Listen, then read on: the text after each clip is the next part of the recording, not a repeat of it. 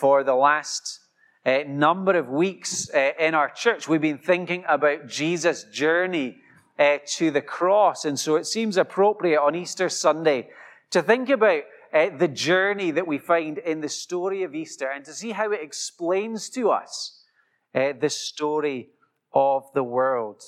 So let's read words that we find in Mark chapter 11 on page 1016. We'll read the first 10 verses together.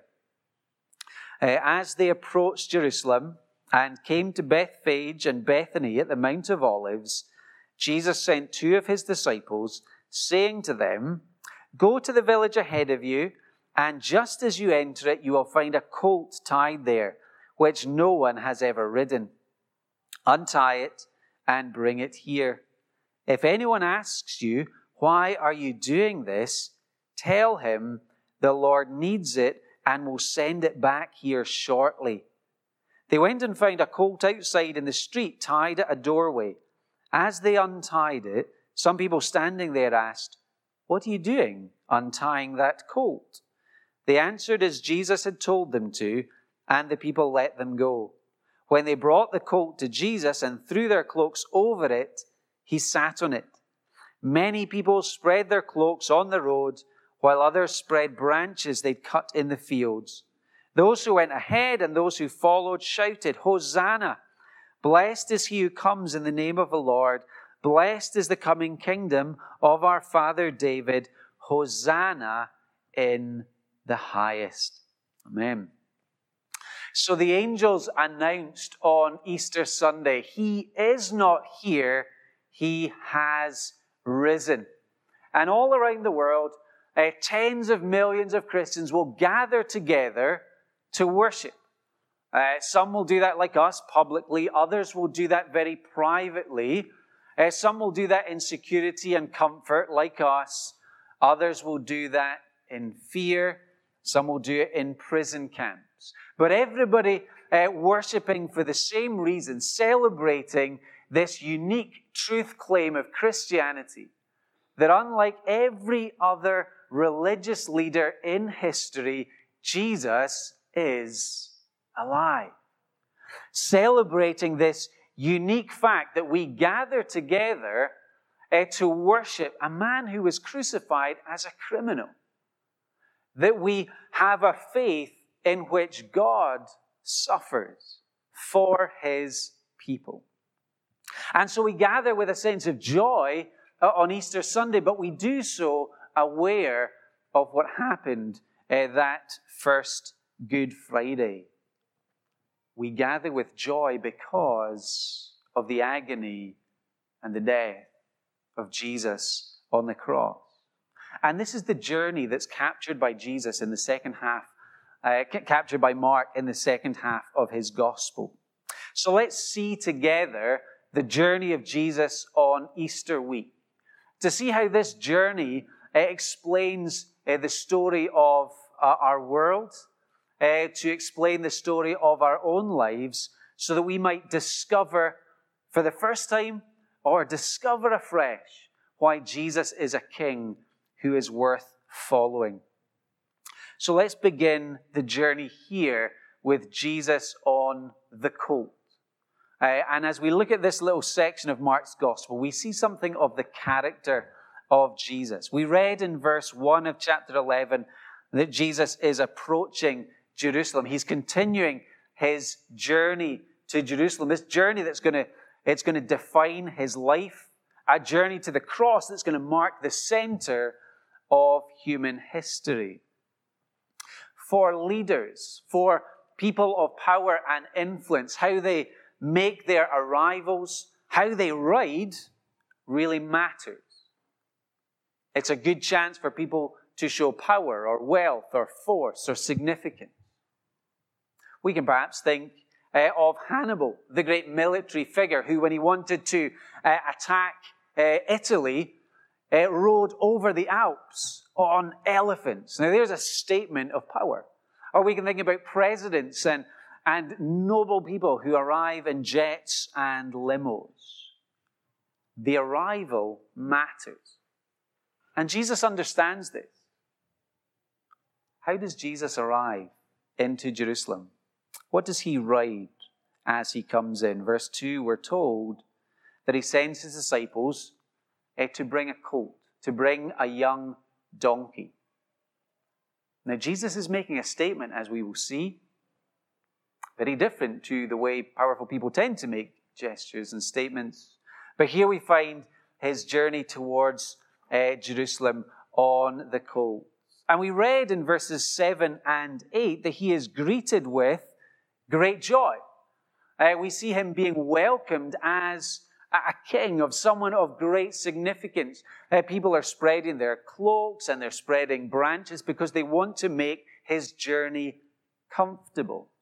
And we heard the shouts of the crowd Hosanna! Blessed is he who comes in the name of the Lord. Here they are shouting, Jesus, you're our Savior. Jesus, you're God's King. They are announcing to one another God's promised hope is here. There's a sense of real excitement and joy with the coming of Jesus. Now, all of this is true. Jesus is God's Savior.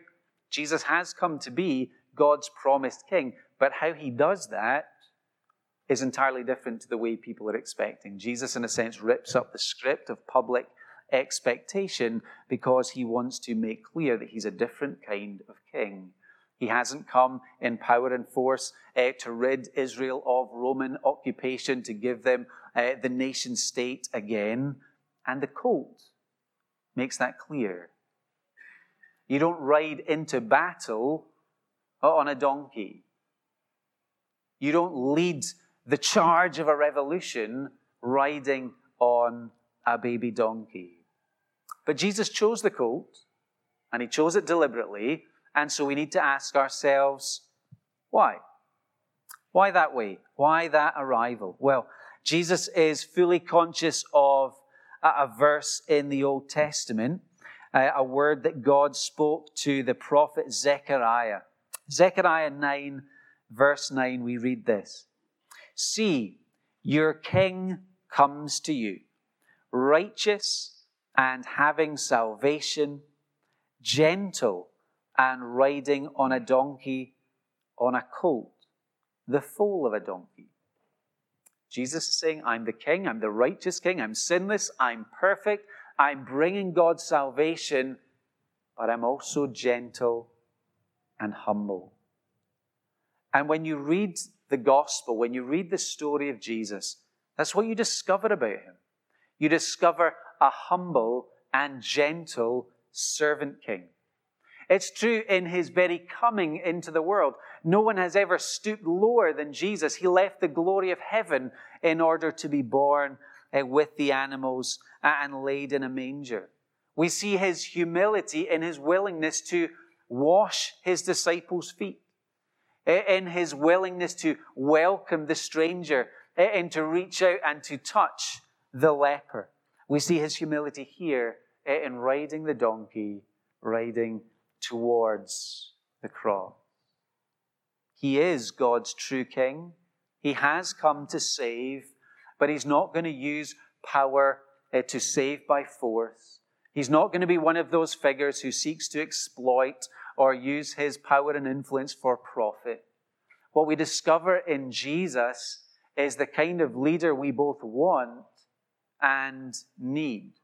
We can think about that at every level of our lives, whether that's in government or in families or in our workplaces. We want the one who's in charge to use their power for the sake of others, for the interests of others. And we see that perfectly in the life of Jesus.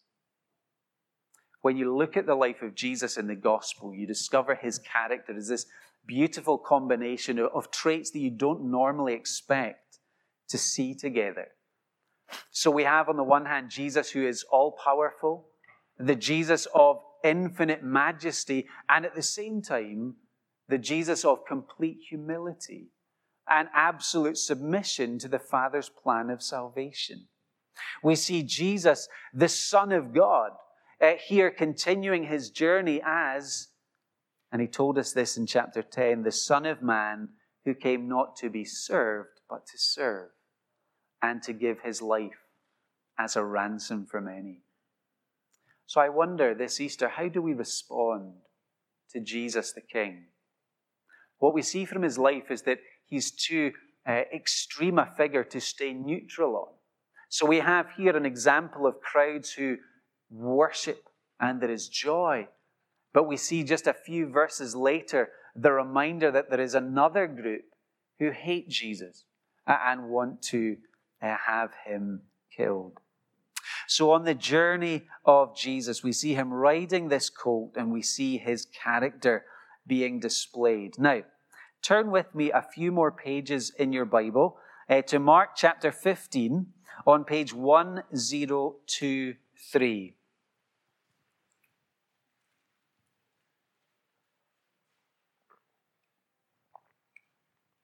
Because this journey that Jesus is taking uh, is leading him towards the cross, uh, where we see the sacrifice of Jesus. So, three times already on this journey, Jesus has clearly taught his followers I'm going to suffer, I'm going to be rejected, I'm going to be condemned, I'm going to be killed.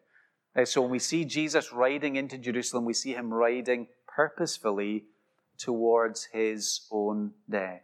And a few days after this, on that first Good Friday, Jesus was sentenced to die on a Roman cross, that device of, of cruelty and humiliation and death. We need to ask ourselves why?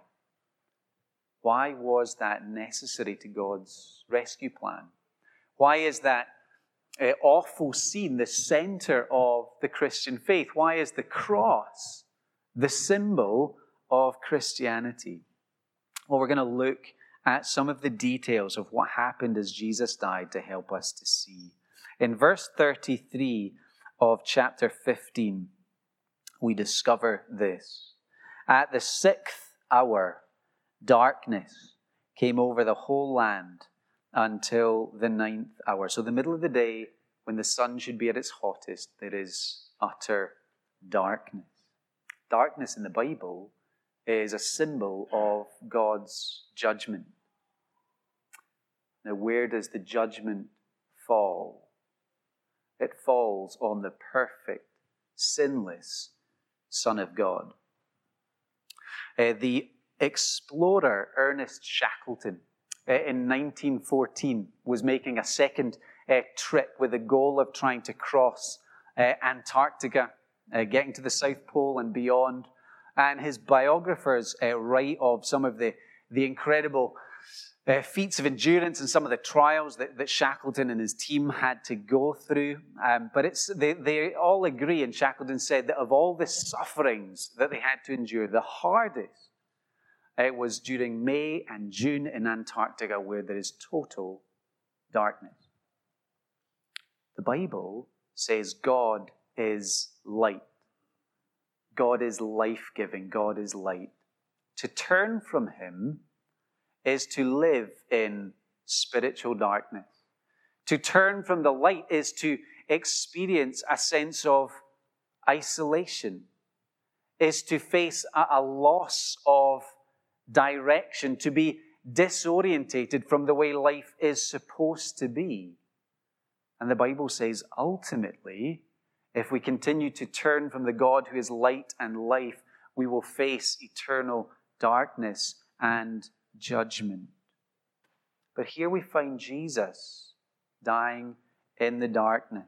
And more than that, we hear Jesus crying out, feeling abandoned. Verse 34 At the ninth hour, Jesus cried out in a loud voice, Eloi, Eloi, Lama Sabachthani, which means, My God, my God, why have you forsaken me?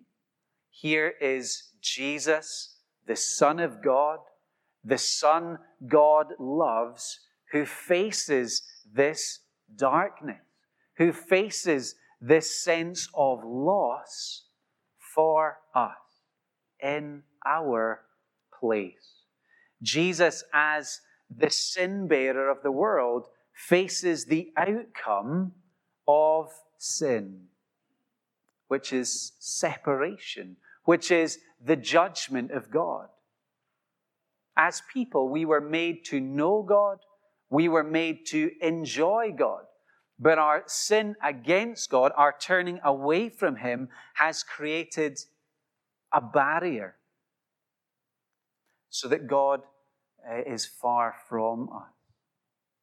Jesus feels the weight of that as He dies in our place. Now, we know this to be true in our lives that the longer we have loved someone and the deeper that love has been, that the more painful is the sense of loss. Here is Jesus, the one who enjoyed eternal fellowship with his Father, now in his humanity, standing as substitute for us, experiencing the deepest loss imaginable. Now, why is this good news for you and for me? Well, it's precisely because he does this. He goes there so that we don't have to. He sacrifices himself willingly in exchange for sinners. Jesus takes our place and suffers the penalty for our rebellion when we decide that we want to live for other things or other people rather than the true God. The Bible says that's idolatry. Jesus is condemned as an idolater. When we, in ignorance or deliberately, turn away from God's law, God's way of living, Jesus is condemned for that. Jesus dies as a lawbreaker in our place by faith in Jesus, our debt is cancelled, our sin is forgiven because Jesus took the punishment there on the cross.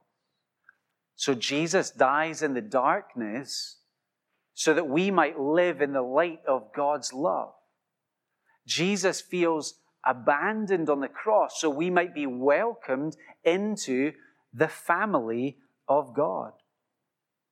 So I wonder, what do we see when we look at the cross of Jesus? Again, there were very different reactions around the cross. In verse 32 of chapter 15, we find the religious leaders and others who mock Jesus, who think he's a false savior, who think he's an irrelevance to get rid of. But then we also find a Roman soldier in verse 39 with a statement of faith surely this man was the Son of God. So Jesus goes on that journey from the colt uh, to the cross where we see his sacrifice. But then in chapter 16, we're taken to the cave, we're taken to the empty tomb, and we're taken to the hope of Jesus. In Mark chapter 16, this is how we started our service uh, we read of these three women, two Marys and Salome, coming to the tomb uh, to uh, anoint Jesus' body. We know that death comes with a, a sense of painful finality. Uh, humanly speaking, it is journey's end. And in Mark chapter 16, what we have is an honest recording of the loss of hope uh, even among Jesus' closest followers. Three times Jesus had predicted, I will, I will suffer and be rejected and killed, but he also said three times, I will rise on the third day. Here we are on day three. What do we find? Do we find uh, the disciples waiting with hope and expectation for their risen Savior? No, we don't. We don't find any uh, male disciples waiting for the return of Jesus. What we find are three women who want to honor the body of the dead Lord Jesus as they expect.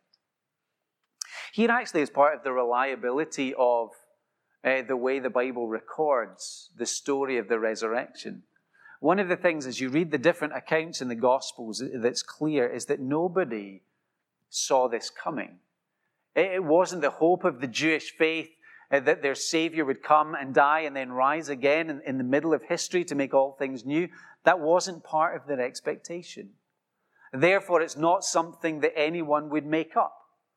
Nobody would make up um, that a, a crucified criminal would be Savior and risen King. What we find is honesty. They are surprised by the power of God. They are surprised by the empty tomb. So the women, they come expecting to anoint Jesus. Instead, they find the empty tomb. They find the stone is rolled away. The curtain is pulled back uh, to see this huge moment uh, in the drama of history. And they discover an angel meets them. And in verse 6, we get the great announcement from the angel You're looking for Jesus who was crucified, but he has risen. He is not here. He's not in the place of death because he has conquered, he has defeated sin and death and won a victory for his people. This is the greatest news the world has ever heard because it means that when we put our trust in Jesus, his death means there will not be spiritual death for us if our faith is in him. We are forgiven and we will not be condemned. If our faith is in Jesus, his resurrection means our resurrection. It gives us great hope for our future of new physical resurrection bodies, eh, living in a renewed world, enjoying the presence of God, the glory of God forever. His future means our future can be full of hope. Jesus has gone to the cross. He's borne the scars of death. He's risen from the grave so that we might belong to Him, so that one day we might be with Him forever in the world we all want. And when we get this, when we, when we understand the hope that Jesus secures for us, here's how we can live with pain and with brokenness and with loss. When we remember this is not our, our only body, this is not our only world. Our true country is waiting. So often it's the testimony of the persecuted church. They're able to persevere and go to prison and face death because they know Jesus is the risen Lord. And when they die, they'll go to be with him and enjoy love and peace and joy forever. So the angels announce that Jesus is risen. And with that, there's the wonderful promise of reconciliation and restoration. See the message of verse 7 from the angel. But go, tell his disciples and Peter, he is going ahead of you into Galilee. There you will see him just as he told you. So here's a message for disciples who had run from Jesus' side in fear when uh, the soldiers and the religious leaders had come to arrest him. They'd all fled. Here is the message of restoration for Peter, who had denied even knowing Jesus. In the resurrection of Jesus, there is hope for people who have made a mess of things. There is forgiveness. There is the promise of a restored relationship because Jesus goes on that journey to the cross and beyond the cross to the resurrection.